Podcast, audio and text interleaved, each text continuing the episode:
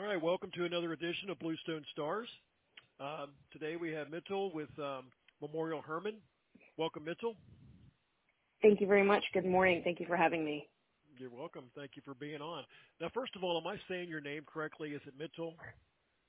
Actually, uh, there's a, a hidden H in there, so it's more like Mithil. Mithil. Okay. Yes, hidden sir. H. All right. Yeah. Well, we'll try to make sure we pronounce that hidden H then.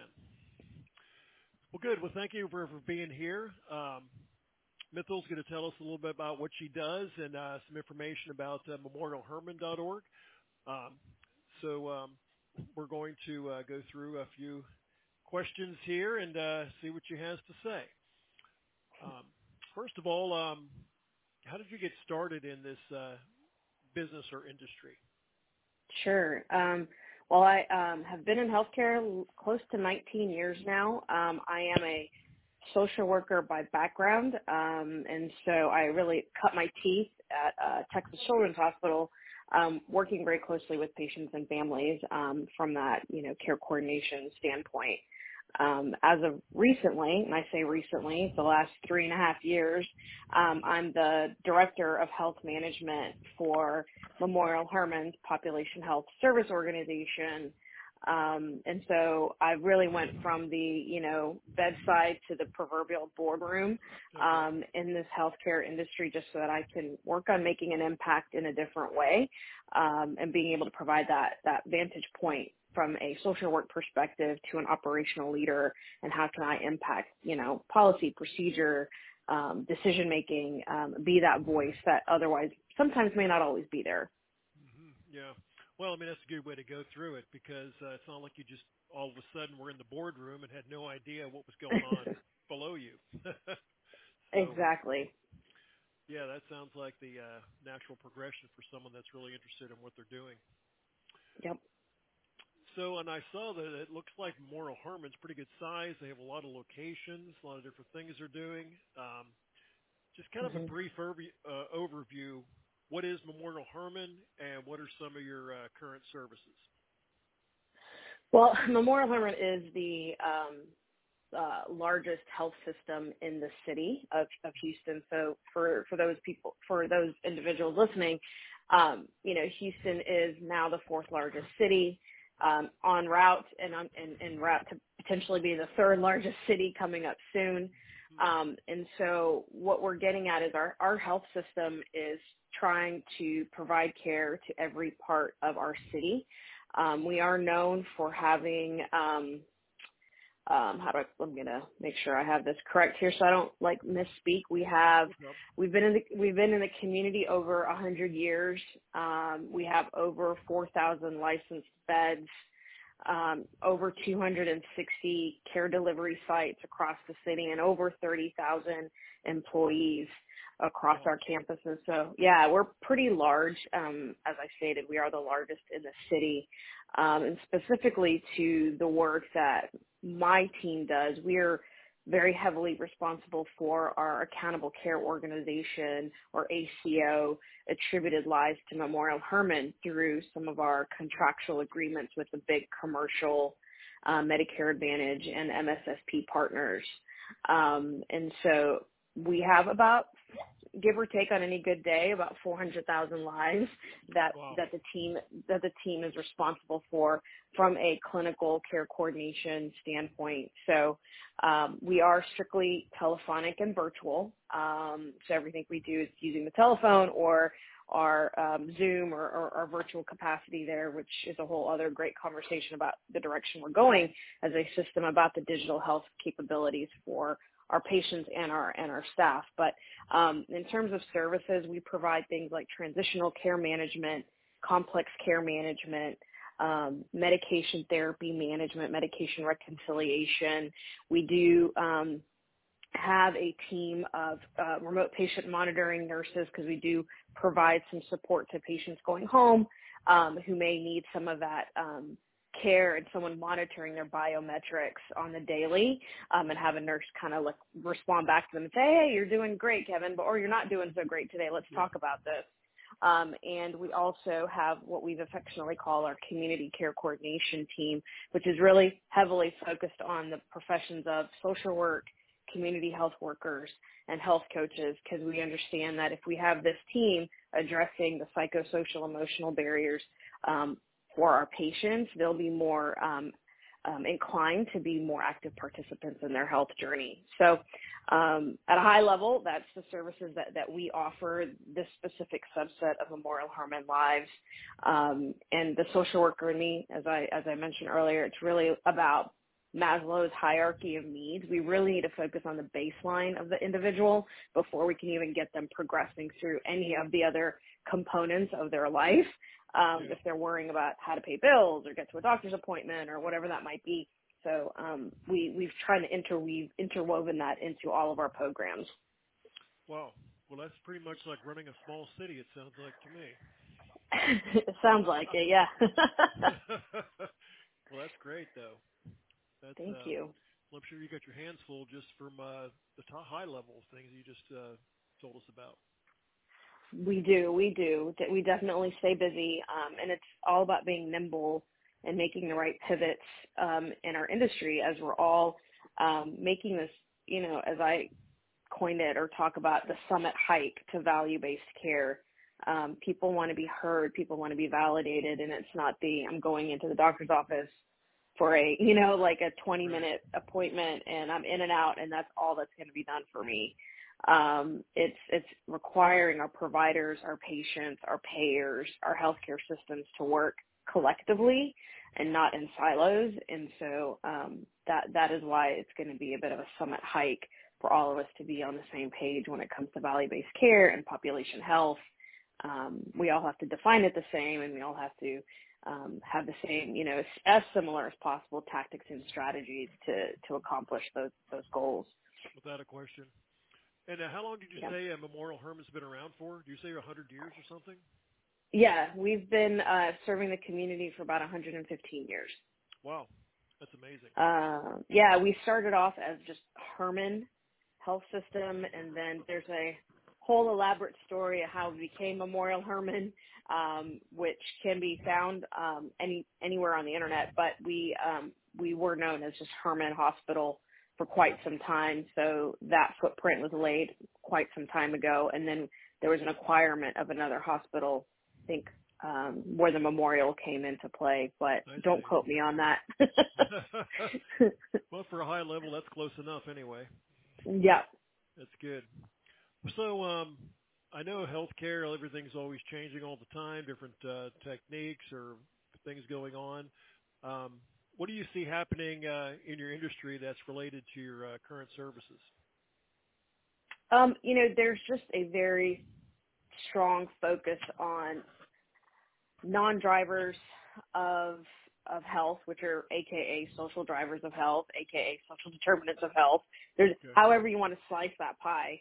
Um, and so there's been a huge focus across the country and in our own city around how are we focusing on those non-medical drivers of health and then how do you mitigate those in order to help that patient and provider be more successful in the care that's supposed to be disseminated to them without it being punitive, right? We want to lower the total cost of care. We want to appropriately um, create the stickiness in your healthcare system so that folks are using your healthcare system and not going outside of it um, and then you're also trying to define um, your relationships with the with the payers, you know, like the people that are like helping you pay your bills, so to speak. So um, it is it is an interesting shift about what is happening in our industry. It is moving away from that transactional relationship with our patients to a more rapport building, patient centered focus on okay, the patients now really should be in the driver's seat. And and if I need to ask Kevin you know, tell me what your goals are. Let's talk about them. Let me see if I can help you get to those goals by you doing X, Y, and Z. Um, and then I also think it's also creating the right team infrastructures where you have the right people, the right cl- right clinicians doing the the work at the highest level of their licensure. Um, so you've got social workers, you know, let them do what a true social worker is supposed to do. You've got a farm pharmacist, a PharmD, let them do what they're skilled to do, which is ensuring that they're monitoring those polypharmacy medication compliance, reviewing your drug utilization, like doing the things that they're meant to be doing, um, and and then making sure that everyone's singing off the same sheet of music. Absolutely, yeah, that's saying Yeah. a lot right there. Yep, absolutely. So I'm sure they're always trying to be the best they can and uh, continue with uh, expanding services. Is there any current service expansion plans in uh, progress? Well, it, it's kind of how you define service expansion. So one of them in particular that I will really highlight is our radical transformation over to Epic, which is the, you know, world world renowned yeah EMR. Um, we are in the middle of a huge transformation into moving from our current EMR over to Epic next year. And so honestly, when we talk about service expansion, I believe that having an EMR like Epic will provide us the opportunity to really reach more lives in a more thoughtful, methodical way than where we've been before. Um, and integrating all of the disparate um, systems and things that we're all working off of outside of our current EMR to kind of integrate that into one system um, is going to be a game changer when it when it just comes to just services across our system and across our service lines. Um, and then on the flip side, you know, um, I would like to be able to see that that my team and, and we get to grow the ambulatory care coordination arm of of the PHSO um, just because of the importance of catching that patient while they're in the community setting.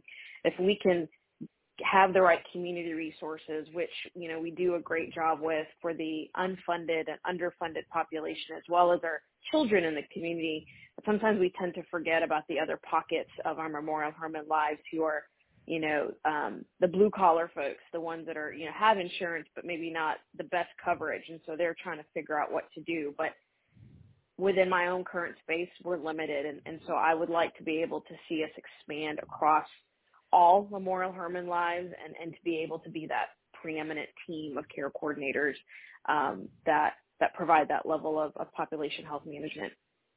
Yeah, absolutely. Well, just out of curiosity, so with that many uh, healthcare providers, and uh, you're wanting to move forward into areas like that, is that like a big shift because there's so many, Yep. or is it easier because if once you have a lot on board, you can push it through faster? No, it's it's like uh, trying to steer a huge shipment barge um, and and it's incremental. You know, it's bit by Yeah. bit, and um, the system has done a wonderful job with kind of doing this in that perspective of like we know that change is hard, and from our patients to our care teams to our providers to our community partners, it's like it has to be done in a thoughtful way, and and so it, we're doing it purposefully so that we don't hit that proverbial iceberg and and everything just kind of falls apart. So um, we're we're taking it step by step. that makes sense. Well, at least when Yeah. you get a big ship moving that direction, uh, you can keep on going without worrying about it getting off track. Absolutely, yeah. That's That's very true. Yeah, absolutely. I guess that relates to the next question anyway, but where do you see you and your industry, you and your business or organization uh, going in the future? Um, you know, I, we I alluded I spoke about it uh, earlier. It was Yeah. about the the hike to value based care and how do we um, ensure that we are all understanding the concept as well as appropriately being paid for the work efforts that we're that we're or the care that we're providing to our patients. So it's being able to sit at the table and and kind of remove that rub between the payer, the provider, and the healthcare system. Um, is just to be able to identify where is the most bang for your buck Yeah. because we got to keep the lights on, but we also cannot create abrasion with our patients because they're going to want to go find some other doctor or some other health system that they feel that they're going to be heard more, they're going to be taken care of better. Um, and so the industry, I- I can see it, sh- it's totally trying to shift in that value-based world, that whole, like, we've got to figure out population health, we've got to, you know, use data analytics to drive work, but we won't get there if we can't seem to just kind of break bread together at the same table and hash it all out. And the and I say that, and I think it, I mean people may think, oh, that's like the easy. She's making it sound so easy. I definitely know it's not easy, but I feel like as a system, Memorial Hermann is doing its level best to to find its path to the next era of healthcare. Um, because healthcare is corporate now. If we want to, if we want to be uh, provocative about it, Right. um, and and and in order to to to be a contender in that field, there there are some hard decisions that have to get made. But Memorial Hermann is doing everything it can to keep the patient in the center of all of their decision making and making everything as easy as possible um, for our patients and our providers and our other care team members. Um, so I'm, I'm excited to see where we'll be in a year, in three years, in five years. But I, I see a positive future for us. Absolutely. That's wonderful. I mean, uh, you. know, not to coin an old phrase, but it's kind of like you're uh, taking the old with the new, but uh, hmm still keeping the patient in the middle, like you said. Um, but you got to take the corporate approach to uh, keep things moving forward and making sure you can afford to stay in existence. So, uh, Absolutely. does that sound about right? Absolutely. You, you hit the nail on the head, sir. That's great. This is quite an honor, Mithil, to uh, interview you. I appreciate that. Um, Absolutely. I appreciate the uh, the invite and the opportunity. Um, I love what I do, um, and I just want to really highlight highlight the wonderful work that Memorial Hermann's doing, but also you know the population health team um, that I manage. Um, we are a team, and and um, I I like to highlight the wonderful work that they're they're doing, and we're looking forward to getting more sophisticated with that in the future. that's beautiful. Well, this is awesome. Yeah. Uh, definitely one of the most largest organizations I've had the uh, pleasure to interview. So uh, it's really interesting to see uh, what's going on at the uh, the top level there. So um, and uh, it's amazing too because uh, some of the things are related to how you have to run a small business and at the same time a large business. Um, so you have to have your uh, your hands in uh, different areas there as well as healthcare. Yeah, absolutely. You got to be nimble. You have to be nimble right now. That's beautiful. That's great. Yeah. Um, Thank well, you. good. Well, thanks again uh, for uh, being on the, uh, the show today, the interview, the podcast, and uh, we are going to be uh, posting this um, out there. And um, of course, by the time we'll be here, so it's already posted. So appreciate all our listeners. and thanks again, Mithil. We greatly yeah, appreciate you taking the time today. absolutely. I appreciate it as well. And hopefully this won't be the last time I speak with you, Kevin. I appreciate it. Absolutely. I look forward to more conversations in the future also. All right. Sounds good, sir. Thank you. hmm Well, this concludes our uh, podcast for the day. And um, thanks again to Mithil and uh, Memorial Hermann for uh, giving us the time to do this.